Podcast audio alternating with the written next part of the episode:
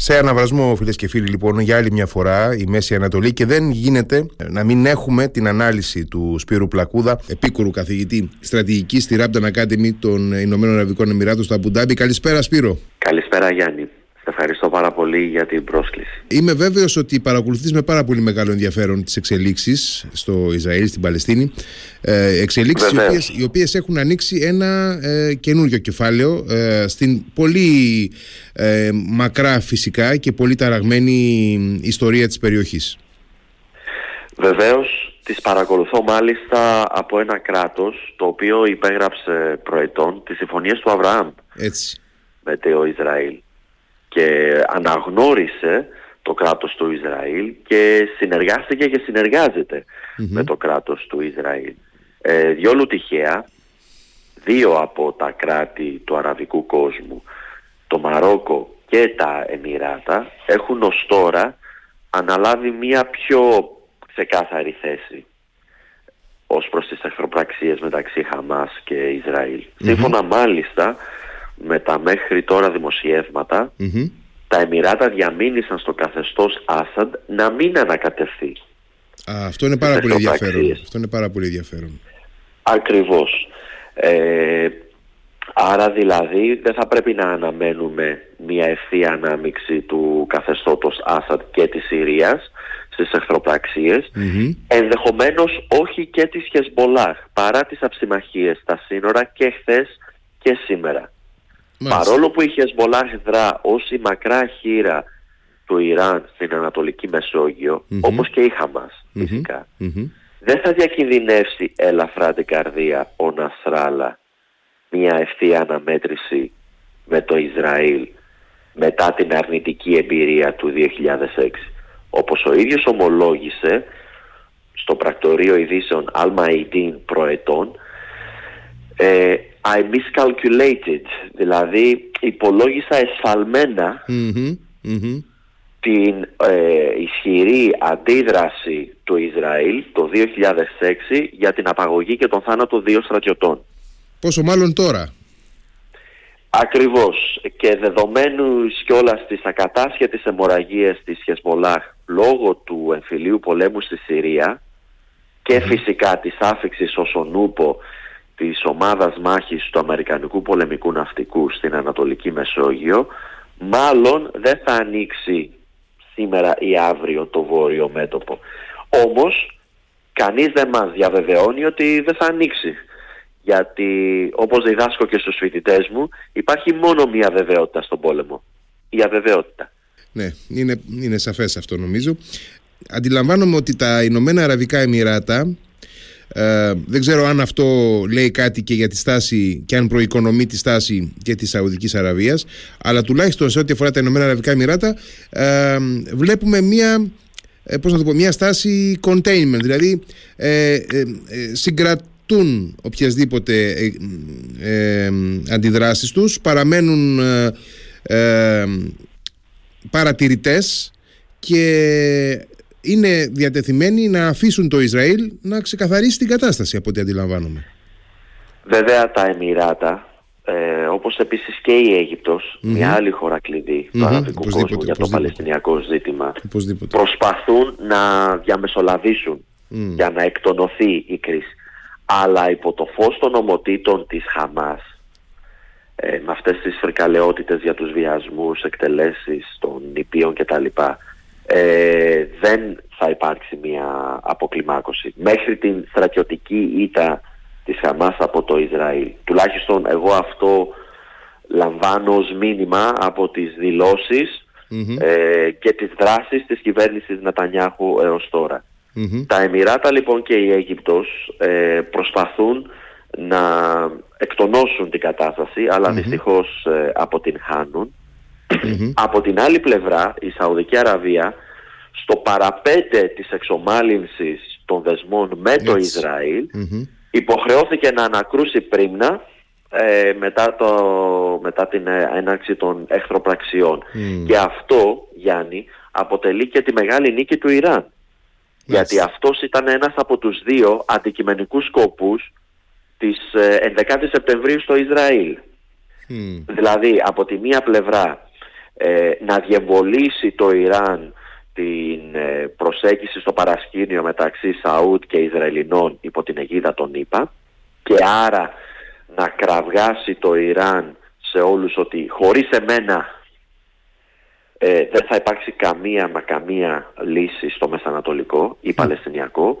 Και κατά δεύτερο, ε, η Χαμάς πάλι να άρει τον εαυτό της από την απομόνωση, αλλά και το Παλαιστινιακό ζήτημα από την ε, αφάνεια μετά τις συμφωνίες του Αβραάμ, και να δηλώσει και αυτή ότι χωρίς εμένα πάλι δεν νοείται καμία λύση, όσες συμφωνίες και αν υπογράψετε με το Ισραήλ. Mm. Άρα λοιπόν είναι, θέλω να πω ότι συζητιέται αυτό στα πλαίσια του αραβικού κόσμου, ότι ήταν βασική παράμετρος που πυροδότησε την επίθεση της Χαμάς ε, το, το κίνητρο να, να μπει στον πάγο η εξομάλυνση μεταξύ ε, Τελαβίβ και Ριάντ. Μα οι Σαουδάραβες, αγαπητέ Γιάννη, το έχουν δηλώσει από τις αρχές του δύο χιλιάδες, ότι δηλαδή οποιαδήποτε λύση του Παλαιστινιακού ζητήματος προϋποθέτει τη λύση όχι γενικά του, της Παλαιστίνης, αλλά της Λωρίδας της Γάζας. Και υπήρχαν συγκεκριμένες πρόνοιες και προβλέψεις σε αυτό το σχέδιο της κυβέρνησης Biden και ε, των Σαούτ ε, με το Ισραήλ. Α, αλλά δυστυχώς ε, υπό το φως των εξελίξεων ναυάγησε και αυτή η πρωτοβουλία, όπως ναυάγησε και στο παρελθόν λόγω της Ιντιφάντα στις αρχές του δύο χιλιάδες. Οπότε σε αυτή τη φάση, Σπύρο, πρέπει να θεωρούμε ότι ό,τι γνωρίζαμε μέχρι πριν από λίγες μέρες για την ε, ενεξελίξη αυτή η φάση εξομάλυνσης μεταξύ Σαουδικής Αραβίας και Ισραήλ δεν, δεν, δεν, δεν ισχύει, δεν είναι, δεν είναι, έχουμε μπει σε άλλη φάση. Σωστά, και μόνο θα χειροτερέψουν τα πράγματα. Ε, ε, Διόλου τυχαία ονόμασα αυτό το χτύπημα της Χαμάς ως ενδέκατη Σεπτεμβρίου του Ισραήλ. Ε, οι νεκροί του Ισραήλ έχουν αγγίξει τους χίλιους. Έτσι. Ε, χίλιους νεκρούς δεν, δεν είχε σημειώσει το Ισραήλ στον πόλεμο των έξι ημερών, mm-hmm. το εξήντα επτά. Ε, χίλιους νεκρούς εντός μιας ημέρας δεν είχε υποστεί το Ισραήλ στον πόλεμο του Γιόμ Κιπούρ το εβδομήντα τρία, παρά τον απόλυτο ευνηδιασμό του από την Αίγυπτο και τη Συρία. Ναι. Ομιλούμε δηλαδή περί μιας αδιανόητης, αν όχι βιβλικής καταστροφής, όχι για το στρατό του Ισραήλ, Γιάννη, για τους αμάχους του Ισραήλ. Έτσι. Δεν θα σταματήσει αυτή τη στιγμή η κυβέρνηση Νετανιάχου μέχρι να συντρίψει τη Χαμάς. Και εδώ πρέπει να σημειώσουμε το εξής. Ο Νετανιάχου είχε ανεχθεί τη Χαμάς. Ήταν βολικό άλοθη η Χαμάς για την κυβέρνηση Νετανιάχου, για τη μη λύση του Παλαιστινιακού ζητήματος. Mm. Και την ε, περιόριζε αυτό το containment, ο περιορισμός ή αναχέτηση της Χαμάς, συνέβαινε στο παρελθόν, όπως το οκτώ ή το δεκατέσσερα με την πολεμική αεροπορία του Ισραήλ. Μετά τα γεγονότα αυτά, mm-hmm. κατά με δεν θα σταματήσει ο Νετανιάχου μέχρι να την εξουδετερώσει. Πώς θα συμβεί αυτό? Ε, σε μια λωρίδα της Γάζας με δύο εκατομμύρια αμάχους και την Αίγυπτο παραδίπλα εν βρασμό, δύσκολη εξίσωση για mm. τους στρατηγούς του Ισραηλινού Γέθας. Mm. Δεν θα είναι a walk in the park. Ναι, ναι, ναι, ναι, ναι, ναι. ναι είναι, είναι πάρα πολλοί οι παράγοντες που πρέπει να λάβουμε υπόψη, νομίζω. Ε, είναι οπωσδήποτε ο γεωγραφικός, ε, η, η διαμόρφωση της Λωρίδας της Γάζας, ε, ε, ο δημογραφικός, ε, το γεγονός ότι οπωσδήποτε η Χαμάς έχει ένα πολύ σημαντικό κομμάτι υποδομών που δεν μπορούν να, να ε, καταστραφούν με αεροπορικά πλήγματα. Ε, δεν, είμαι, δεν είμαι σίγουρος ότι μπορούν να καταστραφούν ακόμα και με χερσαία εισβολή, γιατί ε, θα πρέπει να πάνε πόρτα-πόρτα. Ε, ε, Ακριβώς. Ναι, ναι. Ακριβώς, αγαπητέ Γιάννη, με χίλιες τριακόσιες σύραγγες, δεκαπέντε χιλιάδες ρουκέτες και περίπου δέκα έως δώδεκα χιλιάδες άνδρες υπό τα όπλα, η Χαμάς έχει προετοιμαστεί πυρετοδός για αυτό το ενδεχόμενο. Για την ακρίβεια, ο Μοχάμετ Ντέιφ, ο διοικητής των ταξιαρχιών Κασάμ, της στρατιωτικής πτέρυγας ε, της Χαμάς, ε, δήλωσε σε ένα βιντεοσκοπημένο μήνυμά του πως ε, ο στρατός του Ισραήλ θα θαυτεί κάτω από τα χαλάσματα της Γάζας. Δηλαδή, ε, ακριβώς προσδοκούσαν ότι μετά από αυτό το χτύπημα στο Ισραήλ, την κήρυξη ενός ολοκληρωτικού πολέμου από την κυβέρνηση Νετανιάχου, το οποίο θα υποχρεώσει το Ισραήλ να εισβάλλει στα στενά σοκάκια της Γάζας, mm-hmm. όπου εκεί με τη φθορά στις μάχες σπίτι-σπίτι και ε, στενό προς στενό, αλλά και τη διεθνή κατακραυγή από τις εκατόμβες των νεκρών αμάχων, θα υποχρεωθεί ο Ισραηλινός στρατός είτε να διακόψει την επιχείρηση είτε να αποσυρθεί. Και αυτό συνιστά επί της ουσίας το διακύβευμα για τη Χαμάς. Ε, σε ένα μη συμβατικό πόλεμο, αυτό που λέμε irregular warfare στην διεθνή βιβλιογραφία, mm-hmm.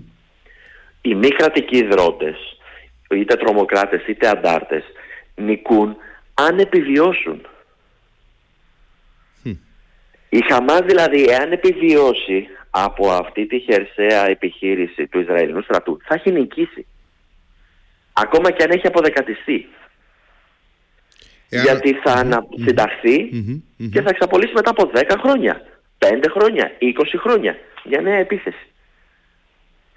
Mm. Για το Ισραήλ όμως, οτιδήποτε άλλο πριν της οριστικής και αμετάκλητης εξουδετερώσης της Χαμάς, θα συνιστά ήττα. Ναι, είναι, είναι πολύ εύγλωτο αυτό το οποίο μας λες. Ε, και νομίζω ότι είναι και ξεκάθαρο, γιατί πραγματικά ε, ε, θα, ε, θα είναι άλλη μια επιβεβαίωση της αρχής του ανορθοδόξου πολέμου.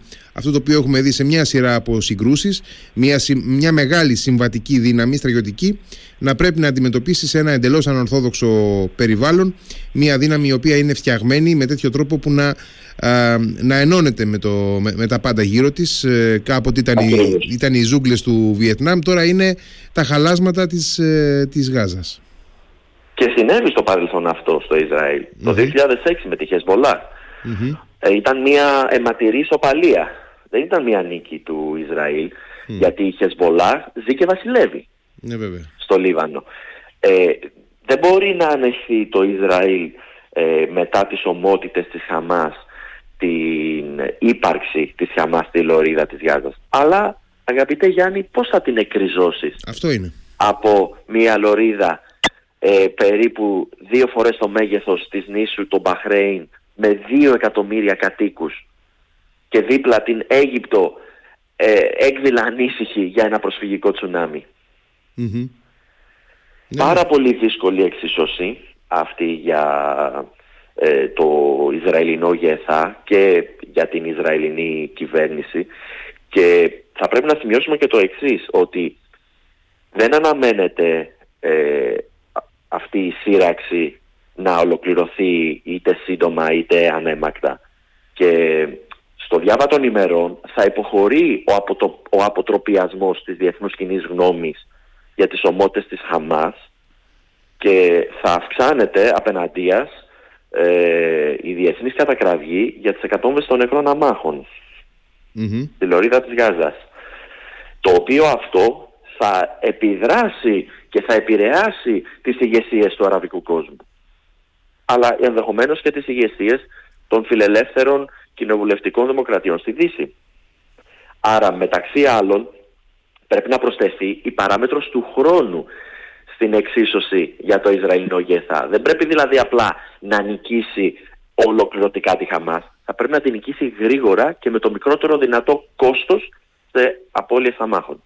Αυτό είναι πραγματικά, όπως το είπες και εσύ, πάρα, πάρα πολύ δύσκολη εξίσωση. Ακριβώς, ε, και γι' αυτό το λόγο και όλα θριαμβολογεί η Χαμάς, γιατί έχει επιτύχει τον αντικειμενικό σκοπό της, τον Άνσκ, ε, έχει διαλύσει την άβρα του αίτητου ε, του Ισραήλ ε, και το κυριότερο, έχει καταρακώσει το αίσθημα της ασφάλειας των κατοίκων στο νότιο Ισραήλ. Άρα ε, μια απλή ήττα της στο πεδίο της μάχης δίχως την εξουδετερώσή της δεν θα καθησυχάσει ποτέ μα ποτέ τα χωριά και τις κομμοπόλεις στον νότο. Ε, από την άλλη πλευρά γνωρίζουν ότι ο χρόνος κυλάει υπέρ τους, Ε, δηλαδή όσο θα αυξάνεται η στρατιωτική πίεση επί της Χαμάς και άρα είναι οι άμαχοι νεκροί, τόσο θα αυξάνονται οι διεθνείς αντιδράσεις κατά του Ισραήλ, ε, όπου θα δαιμονοποιηθεί, όπως συνέβη με την Ιντιφάντα. Ναι, ναι. Πραγματικά πάρα πολύ δύσκολα, ε, δύσκολες εξισώσεις, και μακάρι μόνο, εγώ αυτό θα ευχηθώ, ε, όχι μόνο να μην θρηνήσουμε πάρα πολλούς νεκρούς στη Λωρίδα της Γάζας, αλλά να μην κλιμακωθεί αυτή η τοπική σύραξη σε μια περιφερειακή σύραξη. Με ποιο τρόπο θα μπορούσε να γίνει αυτό? Εάν άνοιγε το βόρειο μέτωπο, στο, δηλαδή το μέτωπο μεταξύ Χεζμπολάχ και Ισραήλ, mm-hmm. ε, και το πρώτο, αλλά ακόμα χειρότερο σενάριο, πραγματικά ένας εφιάλτης, ε, εάν διαταραχθούν οι σχέσεις μεταξύ Αιγύπτου και Ισραήλ, ε, με κάποιο συμβάν στο συνοριακό πέρασμα της Ράφα. Mm-hmm. Κάποιοι νεκροί Αιγύπτιοι, στρατιωτικοί ή νοσοκόμοι, ε, ή ο βίαιος εκτοπισμός των αμάχων ε, από τη Λωρίδα της Γάζας προς την Αίγυπτο και αντίδραση του Αιγύπτου, κάτι τέτοιο. Αυτό θα διασάλευε την αρχιτεκτονική ασφαλείας που οικοδόμησαν πέτρα προς πέτρα και πετραδάκι προς πετραδάκι η ΗΠΑ από το χίλια εννιακόσια εβδομήντα εννιά και έπειτα επί Κίσινγκερ. Υπάρχει περίπτωση, ε, βλέπεις με κάποιο τρόπο, να εμπλακούν ενεργά οι Ηνωμένες Πολιτείες? Οι ίδιες βέβαια έχουν μέχρι στιγμής δια, ε, δηλώσει ότι δεν έχουν καμία τέτοια πρόθεση. Αλλά ε, θα έβλεπες να, να υπάρξει κάποια εμπλοκή των Ηνωμένων Πολιτειών? Με βάση τις ως τώρα αναφορές για αρκετούς νεκρούς και τραυματίες, ε, ιδίως εκείνο το φεστιβάλ ε, μουσικής, αλλά και ο μύρους στα χέρια του Χαμάς από την Αμερική, mm-hmm. ε, δεν αποκλείω να δράσουν οι ειδικές δυνάμεις, η Delta Force δηλαδή των ΗΠΑ, για την απελευθέρωση των ομήρων. Δηλαδή να δούμε α, ευθεία εμπλοκή των ΗΠΑ στις επιχειρήσεις στη Λωρίδα της Γάζας κατά της Χαμάς. Mm. Αναφέρομαι κατά της Χαμάς. Τώρα, η ομάδα μάχης με το αεροπλανοφόρο Gerald Ford που κατευθύνεται προς την Ανατολική Μεσόγειο θα λειτουργήσει θεωρητικά ως αποτρεπτικό deterrence έναντι της Χεζμπολάχ και του Ιράν.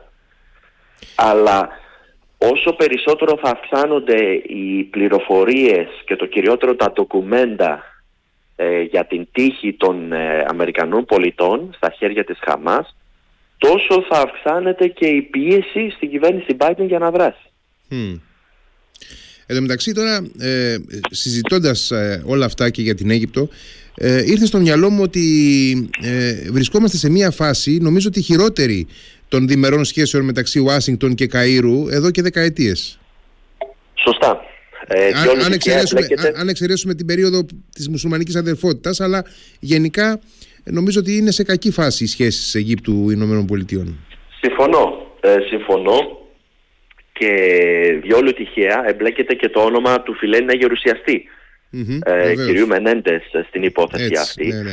ο οποίος κατηγορήθηκε ε, ότι δωροδοκήθηκε από την Αίγυπτο έτσι, έτσι. Ε, ούτως ώστε να ξεπαγώσει τη στρατιωτική και οικονομική βοήθεια της Ουάσιγκτον προς το Κάιρο. Mm-hmm, είτε mm-hmm. ισχύει είτε αυτό, είτε όχι, θα αποφανθεί η αμερικανική δικαιοσύνη. Ισχύει πάντως αυτό που ανέφερες εσύ, Γιάννη, ότι δεν αυτή τη στιγμή διάγουν το μήνα του μέλιτος. Ε, ο Τραμπ ήταν ιδιαίτερα αγαπητός προς το Σίσι και γενικότερα τους μονοκράτορες της Μέσης Ανατολής. Ο Μπάιντεν όχι. Mm-hmm. No uh, love lost που λέμε και στο χωριό μου μεταξύ Σίσι και Μπάιντεν ή μεταξύ Ερντογάν και, και Μπάιντεν mm-hmm. ε, και ούτω καθεξής. Ε, οπότε πρέπει αυτή τη στιγμή να προσέξουν πάρα πολύ στο Λευκό Οίκο να μην οθήσουν την Αίγυπτο στην αντίπερα όχθη. Και θα το υπογραμμίσω αυτό, αγαπητέ Γιάννη. Υπάρχει, μια, υπάρχει, αυτή μια, στιγμή... τέτοια, υπάρχει μια τέτοια πιθανότητα, ένας τέτοιος κίνδυνος, πιστεύεις? Ναι, να τιμωρηθεί παραδειγματικώς η Αίγυπτος για την φιλορωσική στάση της στον mm-hmm. Ουκρανικό πόλεμο, βεβαίως. Mm-hmm. Υπάρχει αυτή η σχολή σκέψης εντός του State Department. Ε, απλά οι στρατηγοί στο, στο Υπουργείο Εθνικής Άμυνας και στο Αμερικανικό ΓΕΘΑ ε, λένε όχι. Mm. Ε, η Αίγυπτος αυτή τη στιγμή ε, ταλανίζεται από μια δεινή οικονομική κρίση. Mm. Το νόμισμά της έχει, ε, εάν δεν με απατάει η μνήμη μου, υποτιμηθεί κατά εβδομήντα πέντε τοις εκατό από την αρχή του έτους. Ε, από την άλλη πλευρά, η Αίγυπτος ακόμα αντιμετωπίζει ε, ένα Ισλαμικό αντάρτικο, mm-hmm. τη Χερσόνησο του Σινά. Όχι με την ίδια ισχύ όπως το παρελθόν, και πάλι όμως. Να προσθέσουμε και τις ε, συγκρούσεις στο Νότο, στο Σουδάν, ή ε, τις, ε, το γενικότερο χάος, ειδικά μετά τη θεομηνία Ντάνιελ, mm-hmm. στα, ανατολικά, στα δυτικά στη Λιβύη. Και τα, προβλήματα, στιγμή, και τα προβλήματα με την Αιθιοπία, έχουμε και εκεί προβλήματα. Με την Αιθιοπία, ακριβώς. Ε, δεν, η Αίγυπτος πραγματικά δεν αντέχει άλλη μία κρίση mm-hmm, mm-hmm. στα σύνορά της. Και πρέπει να το προσέξουμε και εμείς, σαν Ελλάδα, ότι δηλαδή ε, ένα προσφυγικό τσουνάμι από τη Λωρίδα της Γάζας θα οδηγήσει κατά πάσα πιθανότητα στην αποσταθεροποίηση του καθεστώτος Σίσι. Να υπενθυμίσω στους ακροατές μας ότι η Χαμάς αποτελεί ένα παρακλάδι της Μουσουλμανικής Αδελφότητας, mm-hmm. Mm-hmm. της οργάνωσης που εχθρεύεται το καθεστώς Σίσι. Έτσι. Έτσι. Άρα δηλαδή η Αίγυπτος δεν χρειάζεται δύο εκατομμύρια παραπάνω υποστηρικτές Μουσουλμανικής Αδελφότητας, αρκετοί εκ των οποίων βετεράνοι μαχητές της Χαμάς. Έτσι ακριβώς. Έτσι ακριβώς όπως το ε, και ποιος θα τους περιθάλψει, με τι χρήματα. Ε, είναι, νομίζω ότι αυτός είναι και ο βασικός ε, λόγος που έχει σφραγίσει και τα σύνορά της η, η Αίγυπτος αυτή τη στιγμή. Ε, υπήρχαν, υπήρχαν στην αρχή πληροφορίες ότι θα δεχθεί ενδεχομένως γυναίκες και παιδιά. Δεν ξέρω αν ε, υπάρχει κάτι τέτοιο ε, σε εξέλιξη, αλλά νομίζω ότι δεν υπάρχει αυτή τη στιγμή η δυνατότητα. Ε, Μπρος γραμμός και πίσω ρέμα για την Αίγυπτο, mm-hmm. αγαπητέ Γιάννη. Εάν δεν βοηθήσει τους αδελφούς Παλαιστινίους, θα εξεγερθεί κοινή γνώμη. Mm. Ε, εάν όμως ανοίξει το σεναριακό πέρασμα, ε, τότε θα κατακλειστεί από ένα προσφυγικό τσουνάμι, από έναν μη φιλικό προς το καθεστώς πληθυσμό. Και νομίζω πραγματικά ότι... πρόσκαιρμος ναι, ναι. και επισορέμα. Άκουσα, άκουσα και ότι από την πλευρά του Ισραήλ υπήρξε μια σαφής προειδοποίηση προς την Αίγυπτο ότι οποιαδήποτε, οποιαδήποτε τροφοδοσία της Λωρίδας της Γάζας από τη μεριά της Αιγύπτου θα θεωρηθεί εχθρική ενέργεια. Μα α, ακριβώς αυτό. Ε, το Ισραήλ προσπαθεί να οθήσει το πληθυσμό προς τη φυγή. Δηλαδή με την διακοπή της τροφοδοσίας στο, στο ρεύμα, στο mm-hmm. νερό και το mm-hmm. καθεξής, mm-hmm. προσπαθεί να οθήσει τους αμάχους από τη Λωρίδα τη Γάζα ή προς ε, την Αίγυπτο ή γενικότερα προς τη, στη, στη θάλασσα. Να μην, δηλαδή ε, να, να μην σταθούν ως ανθρώπινη ασπίδα mm-hmm. στις επιχειρήσεις του, του Ισραηλινού στρατού α, ο, από ώρα σε ώρα ή μέρα σε μέρα. Αλλά όπως προανέφερα, ε, ομιλούμε για μια πάρα πολύ μικρή λωρίδα ξηράς. Ναι, ναι, και ε, με, με πάρα πολύ πληθυσμό. Ακριβώς. Ε, ναι. Δεν μπορεί αυτοί οι άνθρωποι απλά να μεταναστεύσουν κάπου ε, τόσο απλά. Ε, και όσο θα α, ακριβώς αυξάνονται και οι απώλειες μεταξύ αυτών των αμάχων, τόσο θα αυξάνεται και η διεθνής κατακραυγή κατά του Ισραήλ, αλλά και ε, έτσι, η, η πίεση τις ηγεσίες του αραβικού κόσμου να δράσουν με κάποιο τρόπο.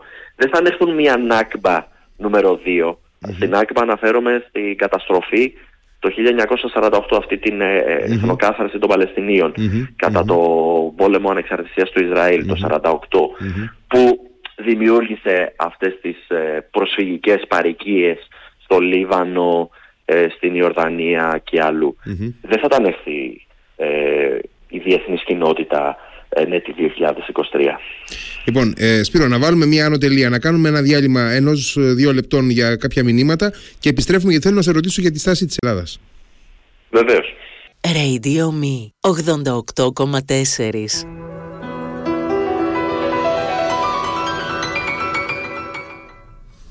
Εδώ είμαστε, φίλες και φίλοι, συζητάμε με τον Σπύρο Πλακούδα για την ε, πολύ σημαντική κρίση που βρίσκεται σε εξέλιξη ε, μεταξύ ε, Ισραήλ και Χαμάς. Ε, Σπύρο, ήθελα λοιπόν να σε ρωτήσω για τη στάση της ε, Ελλάδας απέναντι στα γεγονότα. Οπωσδήποτε φυσικά γνωρίζουμε ότι η Ελλάδα ε, έχει εδώ και πάνω από δέκα χρόνια αναπτύξει μια γόνιμη ε, συνεργατική σχέση σε πολλούς τομείς με το Ισραήλ και στους τομείς των υπηρεσιών πληροφοριών και στους τομείς της αμυντικής συνεργασίας. Ε, έχουμε και ακόμα και εξοπλιστικά προγράμματα που τρέχουν ε, από, από το Ισραήλ. Λοιπόν, ε, οπωσδήποτε η Ελλάδα κινείται στο πλαίσιο, διπλωματικά στο πλαίσιο της Ευρωπαϊκής Ένωσης. Είδα όμως και τον, ε, και τον Υπουργό Εξωτερικών, τον κύριο Γεραπετρίτη, ο οποίος επικοινώνησε με τους ομολόγους του στην Αίγυπτο και την Ιορδανία, ε, προκειμένου να επεξεργαστούν ένα κοινό πλαίσιο παρέμβασης και μεσολάβησης μεταξύ ε, Ισραήλ και δεν είμαι σίγουρος ποιας άλλης πλευράς ακριβώς, αλλά Ε, κατέθεσε και ένα, ένα πλαίσιο πέντε σημείων ο κύριος Γεραπετρίδης, το διάβασα. Ε, για να πω την αλήθεια, δεν το βρίσκω ρεαλιστικό. Δεν ξέρω αν το έχεις υπόψη σου αυτό το σχέδιο του κύριου Γεραπετρίδη. Βεβαίως, ναι. το, το, το διάβασα και εγώ και ε, δυστυχώς πρέπει να ομολογήσω πως δεν ανέμενα κάτι διαφορετικό από ένα καθηγητή διεθνούς δικαίου. Ναι. Τι να πω τώρα. Ε, εγώ να σου πω την αλήθεια, εξεπλάγινα από την άποψη ότι Ε, η Ελλάδα προχώρησε σε αυτή την ε, ανακοίνωση ε, χωρίς να έχει, υποθέτω, χωρίς να έχει συνεννοηθεί με το Ισραήλ πιο μπροστά. Ε, γιατί, ε, εντάξει, οπωσδήποτε μας ενδιαφέρει προφανώς η, η ειρήνευση στην περιοχή. Αυτό μας ενδιαφέρει γενικώς. Μακάρι να υπάρχει ειρήνη σε όλο τον κόσμο. Αλλά εδώ έχουμε να κάνουμε με κάτι απτό, με κάτι συγκεκριμένο. Έχουμε μια χώρα, συγγνώμη, με την οποία έχουμε... Ε, μια εμπεδομένη ε, στρατηγική συνεργασία και η χώρα αυτή βρίσκεται ε, σε κατάσταση πολέμου πλέον. Σωστά. Ε, ούτως ή άλλως ε, το Ισραήλ δεν θα αποδεχθεί καμία διαμεσολάβηση μέχρι την οριστική ήττα της Χαμάς, αλλά και ακόμα και αν αναλάμβανε η Ελλάδα ε, την πρωτοβουλία να διαμεσολαβήσει έναντι ποιον? Ακριβώς. Του Ισραήλ και της Χαμάς, αφού Ακριβώς. η Ελλάδα δεν διατηρεί κανένα ειδικό βάρος ε, στην Παλαιστίνη πλέον, όχι μόνο έναντι της Χαμάς, ε, αλλά γενικότερα έναντι της Παλαιστίνης. Ε, προετών ε, οι Παλαιστίνοι διάλεξαν το στρατόπεδό τους, Ιράν και Τουρκία. Mm-hmm. Γι' αυτό και αυτό διευκόλυνε και την Ελλάδα να mm-hmm. διαλέξει και αυτή επιτέλους mm-hmm. ένα στρατόπεδο υπέρ του Ισραήλ, των Εμιράτων, της Σαουδικής Αραβίας και το καθεξής. Μια μεταστροφή της ελληνικής διπλωματίας από την εποχή του Πασό και του Ανδρέα Παπανδρέου ναι. υπέρ του Αραφάτ και της ε, Παλαιστίνης. Ε, οπότε εμείς πλέον έχουμε ήδη διαλέξει. Ε, ανησυχούμε βέβαια ε, για δύο λόγους. Το πρώτο, ε, την ενέργεια και τα υποσυζήτηση σχέδια για την ηλεκτρική και ενεργειακή διασύνδεση της ε, Ελλάδος και της Κύπρου με το Ισραήλ και φυσικά ε, τις μεταναστευτικές και προσφυγικές ροές από ε, τη Μέση Ανατολή και τώρα την Παλαιστίνη προς την Ελλάδα. Ήδη το είκοσι τοις εκατό των ε, λαθρέων ε, μεταναστών στη χώρα μας προέρχονται από την ε, Παλαιστίνη, σύμφωνα με τις δηλώσεις του Έλληνα Υπουργού Μετανάστευσης, και υπάρχει ένας ε, ορατός κίνδυνος να σημειωθούν στην Ελλάδα και έκτροπα. Ε, δηλαδή, ποιος μας εγγυάται ότι αυτό? Δεν θα συμβεί ένα τρομοκρατικό χτύπημα στην Ελλάδα? Oh, μάλιστα. Δεν έχουν συμβεί στο παρελθόν από ε, Παλαιστινίους, τρομοκράτες, βεβαίως. Ποιος μας εγγυάται ότι δεν θα συμβεί όπως τον Πόρο το ογδόντα κάτι, κάτι στο κέντρο της Αθήνας το είκοσι τρία. Ε, γι' αυτό το λόγο δηλαδή και εμείς σαν χώρα, Ε, η Ελλάδα αλλά και σαν Ήπειρος Ευρώπη, ε, δυστυχώς πάντα πληρώνουμε τα σπασμένα. ε, άλλος εισέβαλε και κατέλαβε το Ιράκ το δύο χιλιάδες τρία, άλλοι υποδέχτηκαν τους πρόσφυγες και μετανάστες από το Ιράκ, τη Συρία κτλ. ε, πάντα η θέση μας δυστυχώς θα είναι πάρα πολύ λεπτή σε τέτοια θέματα και κατά πάσα πιθανότητα δεν θα μπορέσουμε να προστατεύσουμε τη χώρα μας το εκατό τοις εκατό από τα σκάγια εντός εισαγωγικών ε, αυτής της ε, ανάφλεξης. Ε, όμως θα δράτω με τις ευκαιρίες αυτής να σημειώσω και το εξής, ότι ε, επί του παρόντος δεν έχει αναμειχθεί η Χεζμπολάχ. Αν όμως αναμειχθεί η Χεζμπολάχ, θα πρέπει να υπενθυμίσουμε και στους ακροατές αλλά και στους εαυτούς μας πως κατέχει ένα διόλως καταφρόνητο οπλοστάσιο. Mm-hmm. Ε, μάλιστα η Χεζμπολάχ έχει αποκτήσει χάρη στο Ιράν και ακτοπλοϊκούς πυράβλους. Δηλαδή mm. μπορεί να πλήξει ανα πάσα ώρα και λεπτό ε, τις πλατφόρμες για την εξόρυξη του πετρελαίου και φυσικού αερίου ε, στην ανοιχτή θάλασσα. Mm. Το οποίο βέβαια σημαίνει πως εμείς σαν Ελλάδα και Κύπρος, αν όντως προχωρήσουμε τη συνεργασία μας με το Ισραήλ ε, και την Αίγυπτο για τη διοχέτευση αυτού του φυσικού αερίου προς την ενεργειακά διψασμένη Ευρώπη, θα πρέπει να προστατεύσουμε αυτές τις πλατφόρμες. Mm-hmm, mm-hmm. Όχι με ευχολόγια και, στα, και δοξολογίες ε, και προσευχές, αλλά με, με πλοία και πυράβλους. Ποιος θα το πράξει αυτό? Mm-hmm. Πάρα πολύ δύσκολα ερωτήματα αυτά, ε, τα οποία θα πρέπει να απαντηθούν, ε, γιατί ένας αγωγός ε, EastMed ή ακόμα και ο Euro-Asia Interconnector ε, δεν θα προχωρήσει αν πρώτα δεν διασφαλιστεί η ακεραιότητά του, όχι μόνο η βιωσιμότητά του. Ε, έχω ένα ερώτημα ακόμα, Σπύρο, μάλλον δύο, αλλά θα το κάνω σε δύο σκέλη. Πρώτον, εάν βλέπεις να υπάρξει κάποια επιρροή α, άμεσα στο Λίβανο από όλη αυτή την κατάσταση. Ε, να θυμίσουμε ότι ο Λίβανος είναι μια χώρα σε, σε έκρηθμη κατάσταση ούτως ή άλλως, ε, με μια σειρά από προβλήματα επίσης. Και δεύτερον, πώς βλέπεις ε, τη στάση Ερντογάν απέναντι στα, στις εξελίξεις αυτές? Ε, ωραία. Θα απαντήσω εν συντομία και στα δύο. Ο Λίβανος συνιστά ένα αποτυχημένο κράτος. Failed state. Ε, το... Οπότε αρκεί μόνο μία σπίθα για να πυροδοτήσει ε, μία γενικότερη ανάφλεξη στο, στο Λίβανο, όπου δρά ως κράτος εν κράτη η Χεζμπολάχ, και όπου οι παραδοσιακές ε, ισορροπίες ε, μεταξύ χριστιανών, σουνιτών και σιητών μουσουλμάνων και δρούζων δεν ισχύουν πλέον. Ε, από την άλλη πλευρά, ε, θα αναφερθώ τώρα στην Τουρκία, τον δεύτερο πάτρονα της Χαμάς. Ε, εγώ θα ξεκινήσω με την εξής φράση του θυμόσοφου λαού μας: ο κόσμος στοχει τούμπανο και εμείς κρυφό καμάρι. Όλοι γνωρίζουν ότι η Τουρκία χρηματοδοτεί την Χαμάς και φιλοξενεί την ηγεσία της Χαμάς. Ε, μάλιστα συνάντησε τον Χανίγε, τον πολιτικό προϊστάμενο της Χαμάς, ο Ερντογάν, τον Ιούλιο, λίγες μέρες μετά την μεγάλη νίκη του, τη δεύτερη κάλπη στην Τουρκία. Δημοσίως και επισήμως η Τουρκία καλεί και το Ισραήλ και τη Χαμάς στην αποκλιμάκωση. Δημοσίως.